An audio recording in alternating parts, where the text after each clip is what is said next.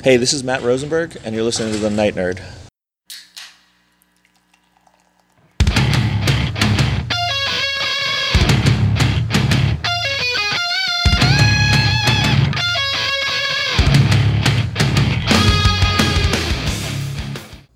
Welcome to the Night Nerd Podcast. I'm your host, Lance. It's Wednesday. We're going to talk some comic books.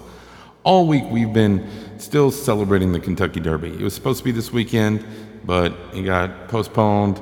But you know, I still wanted to talk about horses and stuff, and I didn't want to wait till maybe September to do it. We've looked at some really crazy horses in video games. Uh, we looked at the most famous, arguably the most famous horse on TV and film with Mr. Ed. And today we're going to talk about a very certain, a very specific horse in comics, and that is Dark Horse Comics, the, the independent publisher. They have a really neat history. They've been around since uh, like 1986. And I just want to talk a little bit about their titles and all the stuff they do and just celebrate them because they're a really great publisher with, and they've changed so so much stuff uh, about like how comics do business and things. But Dark Horse was founded by Mike Richardson. Mike was born back in 1950 in Portland, Oregon, and he's stayed around like that area the whole time. But in 1980, he quit his job as an art designer for this furniture company and used his credit card, maxed out a credit card to open up a small pop culture store, basically a comic shop, but you know, it had some rock. It had a bunch of other things on it. And the store was called Pegasus Fantasy Books.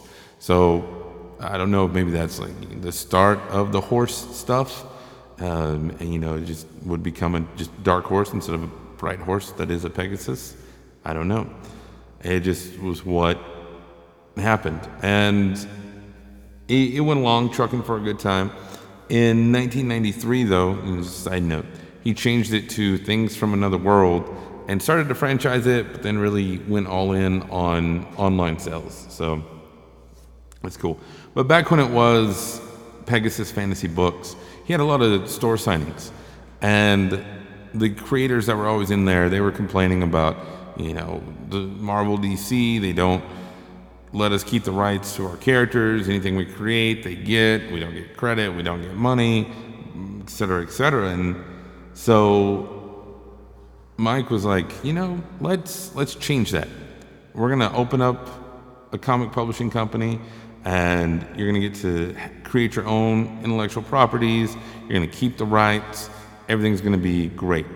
So in 1986, saw the publication of Dark Horse Presents number one. And he paid 100% of the profits to the creators that were in the book. And to break even, he needed to sell 10,000 copies. Well, he sold over 50,000 copies and never looked back. I mean, it just kept growing and going. And um, they added, so Dark Horse Presents kept going, and you got to see characters who we know and love, you know, started to show up in there before they got their own series. Stuff like Concrete um, was probably the biggest one that was in there. And as the years went on, you got to see Hard Boiled, Sin City, Hellboy, The Goon all of these really great books come out of Dark Horse. And the, another thing that, so giving the creators money, like not just page rates, but actual intellectual property money, was something they did and they helped bring to the forefront of mainstream comics. So that was really cool. Another thing that they did was help bring uh, manga from excuse me from Japan over here to the states and things, and they really helped uh, not flood the market, but get it into the market here. And this is how we got to see like Lone Wolf and Cub, Akira, Ghost in the Shell, and uh, all those. It now you know it's everywhere. So that's really cool. In 1988, they made another big change to the comics industry. And this was, they had a, a new comic series based on Aliens, the James Cameron film. And normally, comic books have always been just an adaptation of the film. You know, whatever was in in the script, that's what got put in the comic book, and that's how it was. Well, Dark Horse was like, no, we're going to continue the story. So it's a it's a straight up sequel. All same characters, you know, the plot keeps going and everything, and it was a big success to the point where they kept doing it. They did it with Terminator and Predator. They even did it with Star Wars. And now that has kind of become the the standard, you know, in comic adaptations. And Dark Horse in the late 90s and early 2000s, they really built their house on stuff like that because they also did like Buffy the Vampire Slayer, um, and like you said, the Star Wars and things. But they weren't without their own creations. Um, a lot of their titles, especially in the, the early 90s, it was pretty much nonstop since the early 90s, had been picked up for TV or movies and things. I'm going back to Duckman back in 94. I don't know how many of y'all remember that. Came on USA. Uh, I remember watching it. Jason Alexander was the voice of Duckman. It was it was Adult Swim like what is that? Almost 10 years before Adult Swim. So that's cool. Uh, then like Big Guy and Rusty the Robot was an amazing show. I mean, yes, I guess it was a uh, technically a kid show because it came on Fox in the afternoons, but it was based on a Frank Miller comic and had a lot of really interesting stories and stuff. And most recently, the project, the television project that they've had the most success with recently is The Umbrella Academy on Netflix. I know Colby over um, at Blah Blah, you know, he loves Umbrella Academy, so he would. He actually, when it came out, he did a whole series about it on his own, so you need to um, go check that out. But on the big screen, they had a lot of great stuff too. The the Mask, the Jim Carrey one, uh, Timecop, Jean Claude Van Damme. I mean, so 1994 was a big year. Then like Tank Girl, Barbed Wire, Mystery Men, American Splendor, and of course Hellboy and Sin City, 300. You know, all these films came from their their library. You know, stuff that they had created, their characters and everything, and no signs of slowing down. There's a bunch that they have in development, uh, both on TV and film side.